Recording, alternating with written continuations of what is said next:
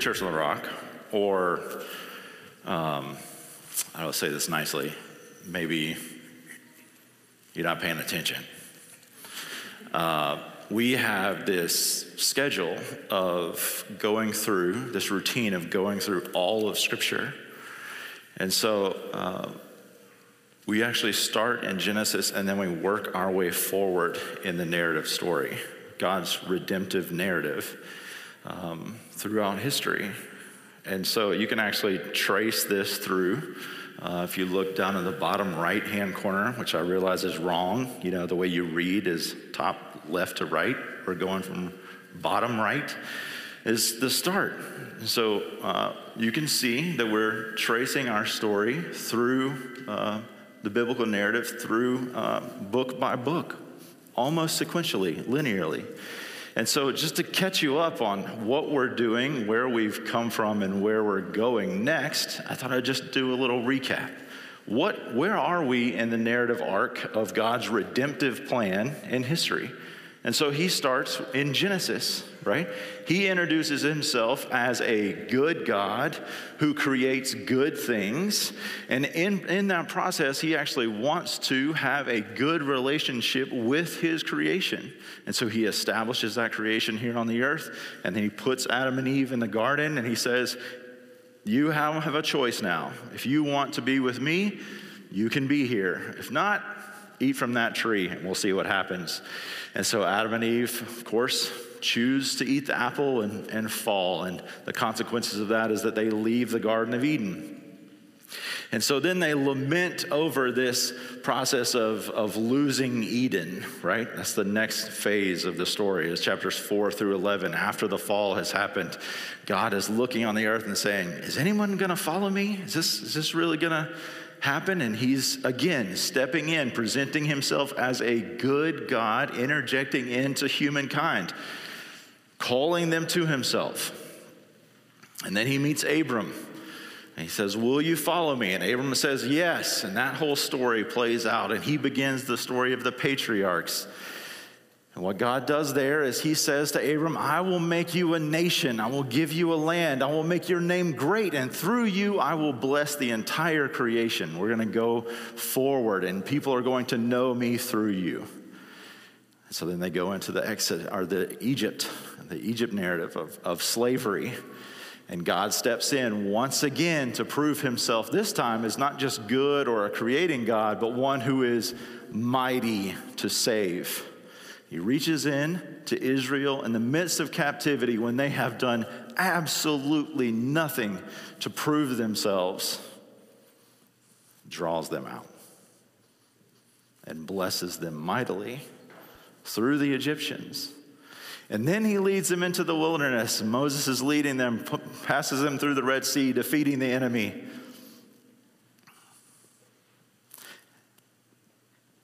And then he gives them the law. Notice, and then he gives them the law. He didn't say, I'll save you based on your efforts. I already saved you from slavery. Now here's the law. Here's how to live life with me. If you want to have a good life with me, here's how to do it. And when you mess up, not if you mess up, when you mess up, here is the pathway to come back into my presence. That's the gospel right there in Exodus, the second book there's no debating that the Old Testament God is the New Testament God. His word is the same every time.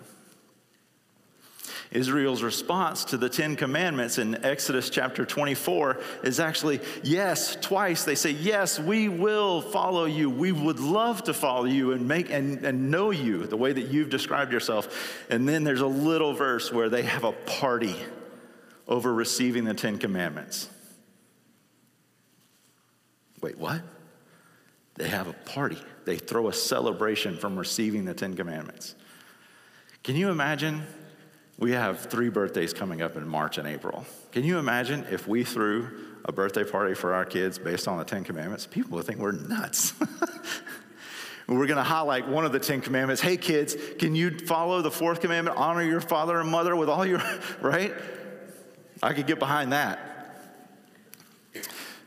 So God leads them through the wilderness to the gates of the promised land. They reject the promised land. He leads them back to the promised land through Moses, leads them into the promised land with Joshua. And then comes the phases of the judges. The phases of the judges, the book of Judges is this spiral narrative downward, all the way down. Each judge, worse and worse and worse it goes for them because they are disobedient towards the Lord. And then at the end of that, they say, We want a king. And then steps in Samuel, and Samuel leads them towards having a king. And the first one goes very poorly, right? Story of Saul's not really a great one. And then we have one king who's great, who's not without his sin or tragedy, but he's great because he follows and leads the nation of Israel towards the Lord. And then you have Solomon. And Solomon chooses all the women over God and has his heart turns away. And then Solomon dies. 1 Kings 1 through 11 is the story of Solomon. 1 Kings 12 is the story of the rest of the kings. So that's where we're going to hop in. We're going to hop into who's the next king? What happens with the next one? And so on and so on. And the, Israel, and the nation of Israel in response to that kingship. So, today, our focus is going to be on Rehoboam, Solomon's son. And I'm going to tell you the story, and then I'm going to ask you four questions. And those four questions all have to do with yokes. Not egg yolks, but yoke yokes. You guys know what I'm talking about? Yokes. You go to that first picture. This piece of wood in between these two ox, oxen, oxes, oxi. I like that one. This is a yoke. If you've ever been to our training on intentional, you know that the yoke is very important. You know that the yoke ties you to someone stronger who knows better than you and can lead you through the work that's ahead of you. And in that sense, it's a very positive sense of a yoke. But in today's story, I'm going to introduce you to a slightly more negative version of what a yoke could be. What could a yoke be? Scott? Uh, that's, that's just mixing stuff. That's not it. Next one. Whip. Ghost ride the whip. Anybody? Anybody done that? Some people are too old, some people are too young to get that reference. It's where you drive the car without being in it. So therefore, that's a whip. No? No? whip, mix, yoke something. Next one. Whip. Indiana Jones. That's for Joey. Whip. Whip is another word for yoke, another sense of what it means to be yoked to something. And so this idea is not really a positive one, would you say? I really like to get whipped, but here we are with Harrison Ford. So I'm going to tell you the story, and then I'm going to ask you four questions. Okay? First Kings, we'll back up a little bit. First Kings 11. Where are we in the narrative? Solomon has 700 wives. And he chooses to be disobedient before the Lord by pursuing all of these women. But not just that, he goes about building all of these altars to their gods and following after them. Under every tree, he sets up a high place and an altar to worship those gods. And so God looks down on where he, at, where he is and how he's leading his nation and the sense of where Solomon's heart is and says, this isn't the way forward. And so, what God does is He actually steps in and He raises up a number of adversaries to Solomon. God raises up adversaries to people, raises up someone to oppose the king of Israel. One of those people is Jeroboam. Jeroboam is just an average guy working in the forced labor of Solomon, but he tends to uh, rise to the top. He's, he's a leader amongst the forced labor. And so Solomon sees this and says, You know what? I would really love for you to lead the forced labor and express my interest on my people and build to my heart's content. So God, in his interjecting, says, You know what? I'm going to take Jeroboam and his experience, and I'm actually going to give the kingdom into his hand. I'm going to tear the kingdom away from Solomon, and I'm going to give it to Jeroboam. And so the prophet comes to Solomon or to uh, Jeroboam and says, uh, You're going to get 10 Israelite tribes and I'm going to leave one in the hands of Solomon. But I'm only going to do that after Solomon dies. Solomon hears about the prophecy from the prophet and sends out assassins to execute Jeroboam. You're not going to oppose my kingship, so I'm just going to take you out. So Jeroboam runs to Egypt and remains there until Solomon dies chapter 12 opens up and it says that Rehoboam, Solomon's son, moves towards Shechem, the refuge city, the first place where Abram steps into the promised land before it's his, to be anointed king. And Jeroboam hears it and he says, Now's my opportunity. I'm going to go back and enter into this nation and I'm going to be the king now. And so he comes. And as Rehoboam's uh, being exalted as king, all of Israel falls, follows Jeroboam to, the, to, his, uh, to his throne and says, Hey, uh, we want to know something about you. 1 Kings 12, 3 through 4.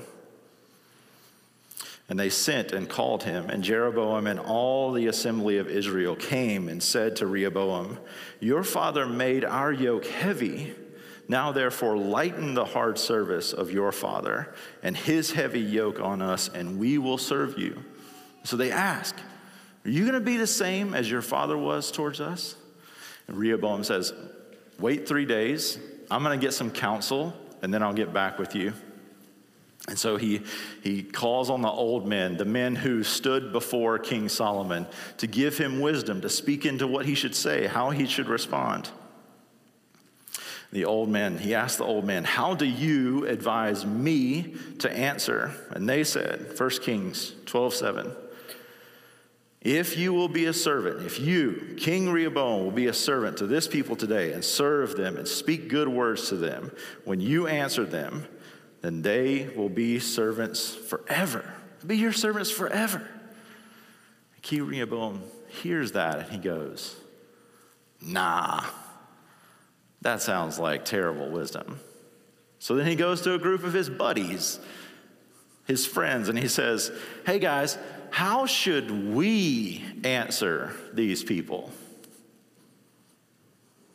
They say, 1 Kings 12, 10 through 11, My little, you should say this to them, my little finger is thicker than my father's thighs.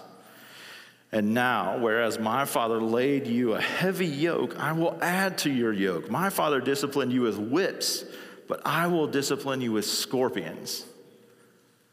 That sounds terrible. Scorpions? What you, you just going to follow them around and throw scorpions on them to get them to do what you want to do? So the people come back and Rehoboam answers them and he says, If you thought that my, my dad was somebody uh, to put you into slavery, I'm going to be so much worse. That's what he means by my little finger is thicker than my dad's thighs. In comparison to my dad's entire stature, I am this much bigger than him. I'm this much more than he is. And the sense of slavery that you had under him will be that much worse. So all of Israel hears this and they go, you know what? If you want us to be your slaves like that, we don't want to have any part of it. And so they leave uh, Shechem, they leave Rehoboam behind and say, You can enslave your own tribe, Judah, of which you are the leader of, but we're going to depart from you have nothing to do with it.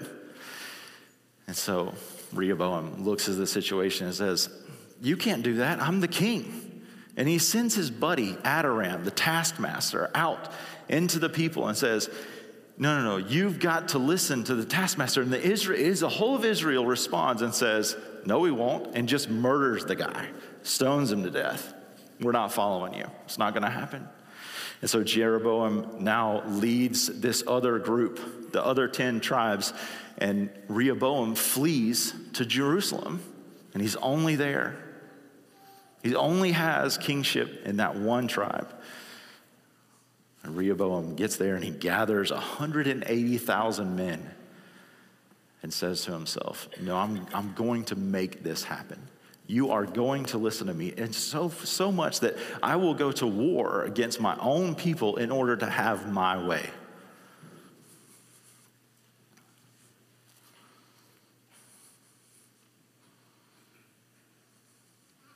But God. 1 Kings 12, 22 to 24 says, But the word of God came to Shemaiah, the man of God. Say to Rehoboam, the son of Solomon, king of Judah, and to all the house of Judah and Benjamin, and to the rest of the people, Thus says the Lord of God, You shall not go up or fight against your relatives, the people of Israel. Every man return to his home, for this thing is from me. God is the one who is directing this. Rehoboam doesn't actually have the authority to go and proclaim his kingship over the other portion of the nation because God is the one who is ultimately at work in this. How is he going to thwart God's movement? The text go on, goes on to say about Rehoboam in Second Chronicles that uh, for a little while, he follows the Lord. And in Jerusalem, things are going pretty well. Second Chronicles 11, 5 through 7 says this. It says, Rehoboam lived in Jerusalem and he built cities for defense in Judah. He built Bethlehem, Etam, Tekoa, Bethzur, Soko, Adullam, 15 different fortified cities. He learned nothing from the experience. This is the way that I have to move forward by building and exerting my authority over people. And then it goes on to say that when he had finally become strong, he turned from the Lord, and that his life ends with the phrase that we so often found in Judges that he did evil in sight of the Lord. Yet another king. Now we're one out of four, 24, 25%. Saul, Solomon, Rehoboam. David's the only one that followed the Lord. When I come to this text, I, I, I, can't help but notice the things that people are carrying through it. All of the characters have something that they're carrying this oppressive yoke that is upon them. And it's difficult for life, just in general. Everything's difficult. So I'm going to ask you four questions. Four questions of the text, but four questions of where are you? Where are you in this? Where are we? First one is what yoke was given to you? Passage starts out with the people approaching Rehoboam and they say, Your father put a heavy yoke on us. Your father, Solomon. So, what did Solomon do? 1 Kings 9 15, 18, and 19 says this. And this is the account of the forced labor that King Solomon drafted to build the house of the Lord and his own house and the Millo and the wall of Jerusalem and Hazor and Megiddo and Gezer. There's two more whole verses of places that he built. And Baalath and Tamar in the wilderness, in the land of Judah, and all the storehouses, and the storehouses of chariots, and the storehouses for horsemen. And whatever Solomon desired to build, for Jerusalem. He built it. The people say, How much more building can we do here? It's, it seems like building isn't really getting to the heart of what you want to do. You, you want to build these cities and proclaim your kingdom in this area, but you just can't stop doing it. It's over and over and over again. You build. And what's ironic about that is that as Jeroboam is the one who is raising, raising, is being raised up through the forced labor, he's the one who is, man, this guy's off. I don't like being a part of his system here. Why do, why do, I, why do we have to do all of this stuff for him? If you ask, you took a census of people in the room, young, young adults, people who have left their parents' home, but they don't have kids yet, and you ask them, How'd your parents do? in raising you? You get one of three responses. I'm sure of it. The first one would be My parents were absolutely terrible. The next one would be My parents were okay. And the next one would be My parents were, my parents were pretty good. You know, they treated me right. But here's the thing either directly or indirectly, however you respond to that question, you have actually received different yokes from your parents. You've taken on things that they do, that they live by all the time. Those things are given to you. No matter how well they did, you pick them up and you hold them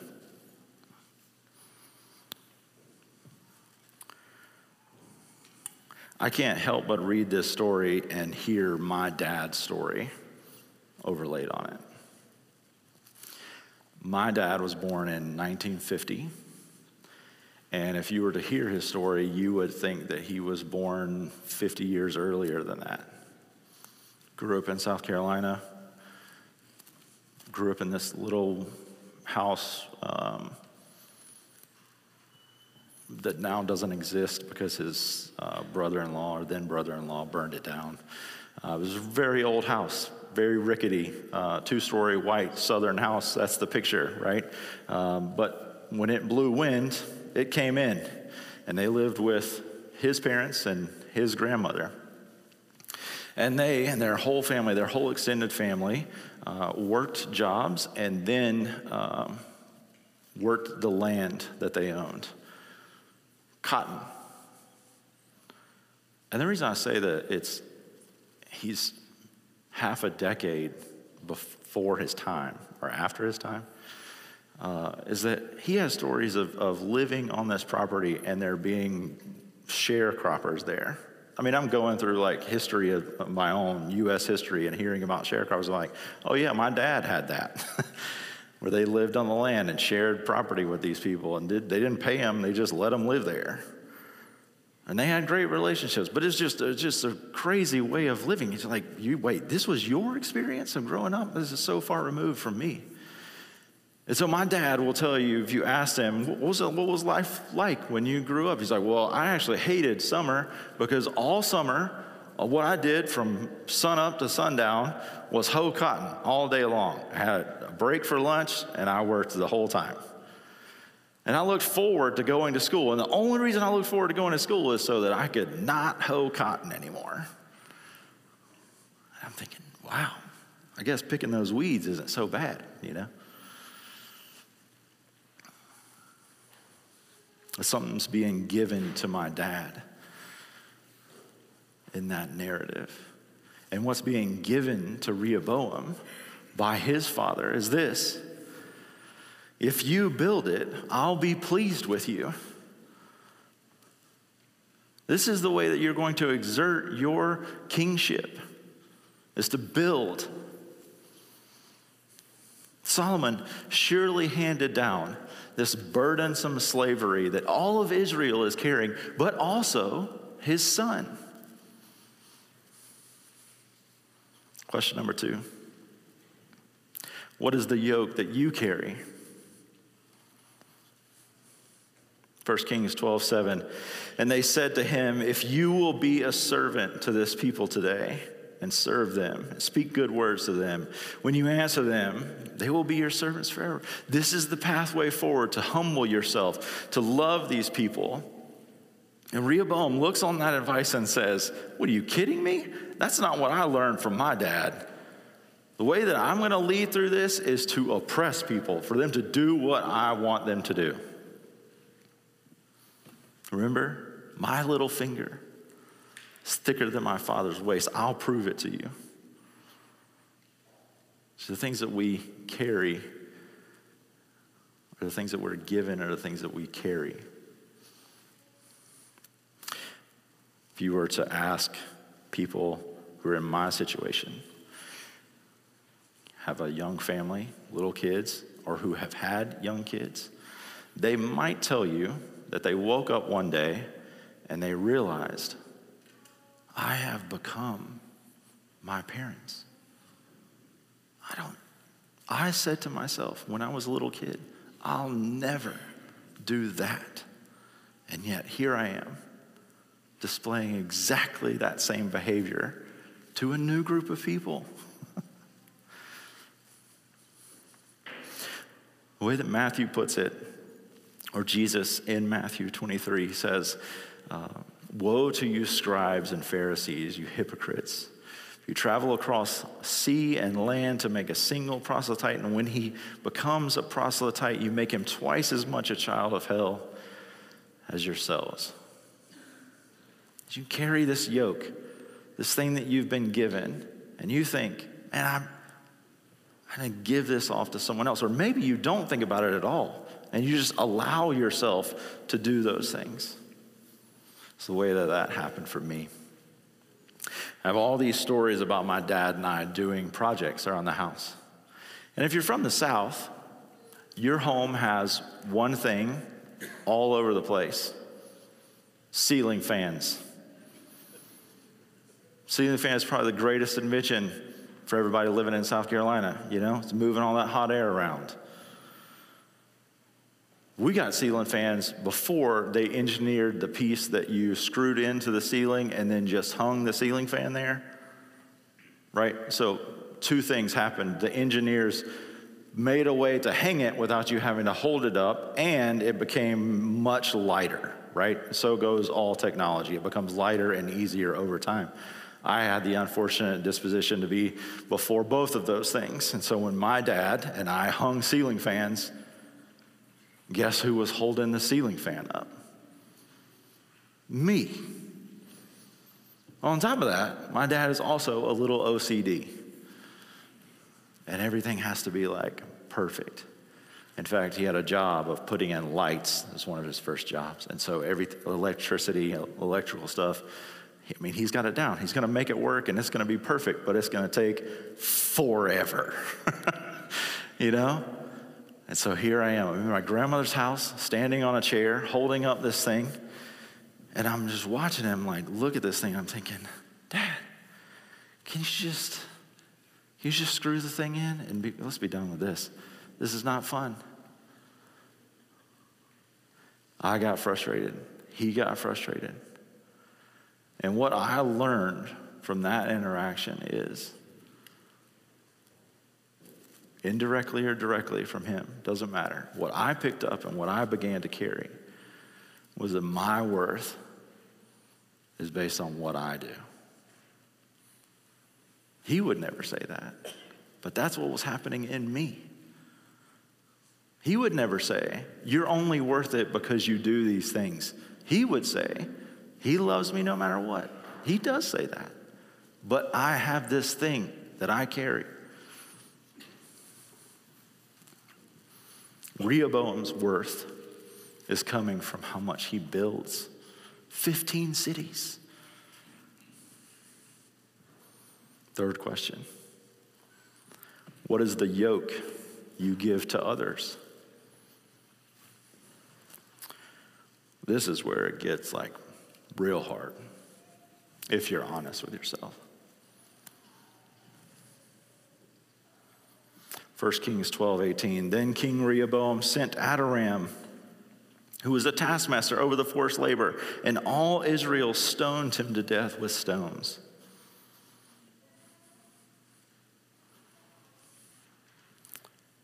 Rehoboam is leading his people towards their own destruction, forcing them into oppressed labor. Without realizing it, what he's doing is communicating in his heart this is how I'm going to get my worth, and you need to come along with me. And in the process of doing that, what he's doing is taking the yoke that is on his shoulders, the one that the things that he believes about himself, and saying, You need to believe these things too.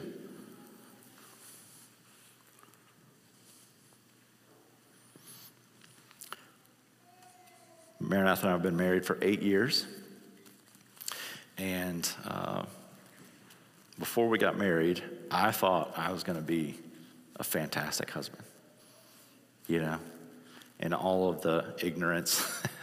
I'm just going to step into this and be awesome at this. And then about three weeks after we got home from our honeymoon, we went to our house church, and I told my pastor who had done our premarital counselor, premarital counseling, I'm really not doing so great at this. I, something's, I'm, I'm, not, I'm not getting something right here. And so uh, I thought that we were just stepping, this is going to be easy breezy. We're going to love each other, and things are going to be, you know, the Disney version of life. We moved to Alaska, uh, living at ABI. This is our, our third year at ABI. We moved into the apartment right next to Eric and Kat Roseboom. Um, and we, we lived there, and she, she, it was probably the nicest uh, apartment on campus at the time. Um, and she wanted to, to do all these projects around the house. Like, let's, let's make this ours, right? And so one idea was she wanted to put a shower in the, in the basement. And I was like, you do realize that we just rent here, right? Like, I, I don't see the need for us to spend that kind of money on upgrading ABI, you know? Like, we're not going to be here forever, so let's not do that. So think, thankfully we didn't do that. Then she'd come up with like smaller stuff. Like let's hang shelves on the wall. Let's put up the window dressings and all, like all this little stuff. But what she didn't know is that when I approached those tasks in relationship to my wife, what was happening is this yoke that I carried from my previous experience with my with my father was coming up. It's welling up inside of me. Oh, this is going to go poorly.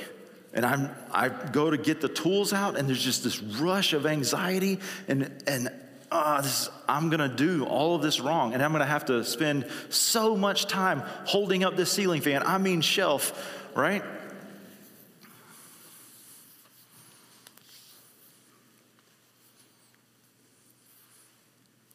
I had to work through all of that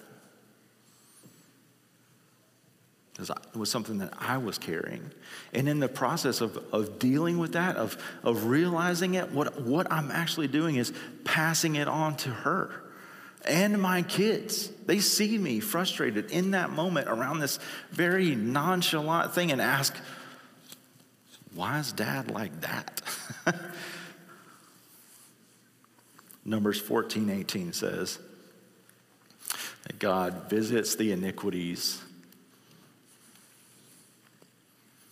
of our fathers to the third and fourth generation.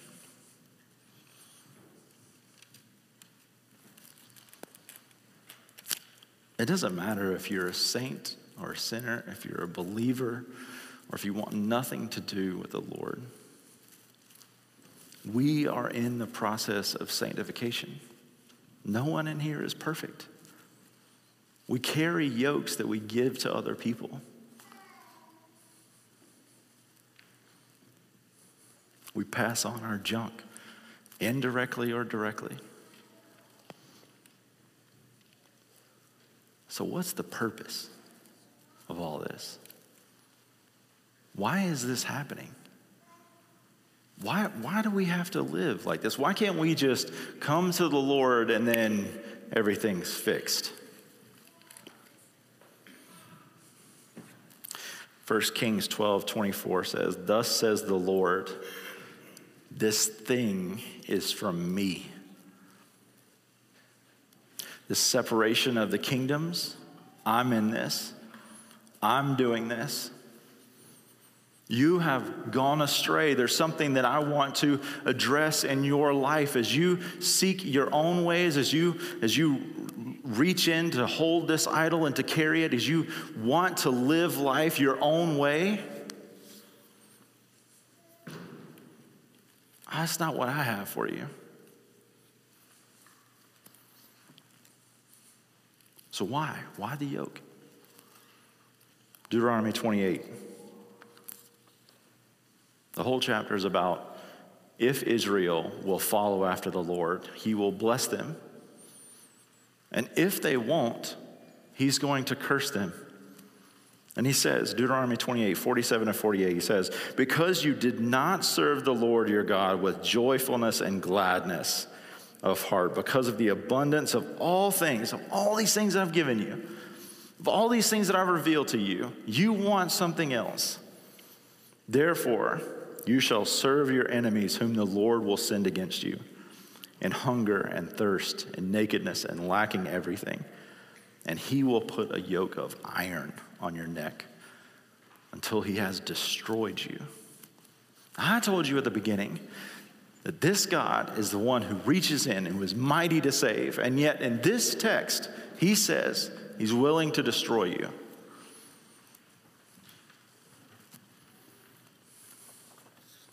Truth is, the choice is yours. He's offering you a way forward. See, you can continue to hold on to those things that you believe. My worth comes from the way that life will go is this. Or you can come to a place of knowing that you cannot carry that yoke. It's impossible for you to continue to move forward in this manner, in this way, because it's going to kill you either way. Either you're going to do it, or God can be gracious towards you and step in and help you to see. This is too heavy for you to carry. I have a better way for you. Christ's yoke. He puts on flesh and demonstrates what it's like to live a life of righteousness. When he says, I, I do everything that my Father says to do, not my earthly Father, my heavenly Father, his plan is greater than mine. And what he says to us is, is he teaches us, he says, deny yourself. Would you take that yoke that you can't carry and put it down? Lay it to rest. Stop trying to carry it. And instead, take up the cross that I'm carrying, that I'm with you in. Follow me, and I'll teach you how to live life. Man. Not only is he exchanging the yoke, but he's going to carry the new one with you to be light, to be rest. Hebrews 12, 1 and 2. Therefore, since we are surrounded by so great a cloud of witnesses, let us also lay aside every weight and sin which clings so closely, and let us run with endurance the race that is set before us, looking to Jesus, the founder and perfecter of our faith. Every obstacle that you face, Every burden that you carry is too much, is meant for one singular sole purpose to point you to Him. Would you drop that thing and come to the Savior? Would you lighten your load and give it to Him? And would you find security in Him and Him alone? This is where my worth comes from. This is where I value myself because He does not out of what I do.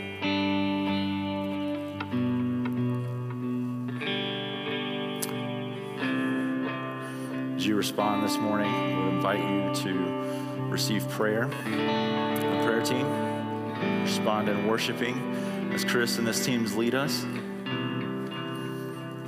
Take communion, fellowship with the Lord. You can give. Would you join us in worship? Amen.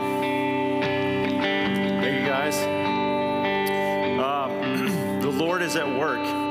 He's at work in us and in our community, all around us. And I know what I'm what I'm sharing is is heavy. It's definitely heavy for me. Uh, but one of the things that it's it's leading me towards is to lean into God's forgiveness, to realize that I need that forgiveness, and to communicate that to other people when I'm experiencing the heaviness of this burden, what I can do is lean into Him and then tell them, Can you forgive me for this? This is not how I want things to go between you and I. As you guys go about your week, would you lean into Him, receive His forgiveness, know Him more? Uh, we don't officially end at 12:30, so if you want to stick around and help us tear down, it'd be great. Tonight we have house church. Um, so check in with your house church leaders, see what's happening. Um, if you are having food insecurities or you know of someone who is, please uh, let us know. We'd love to help you with that. Thanks. Have a great day.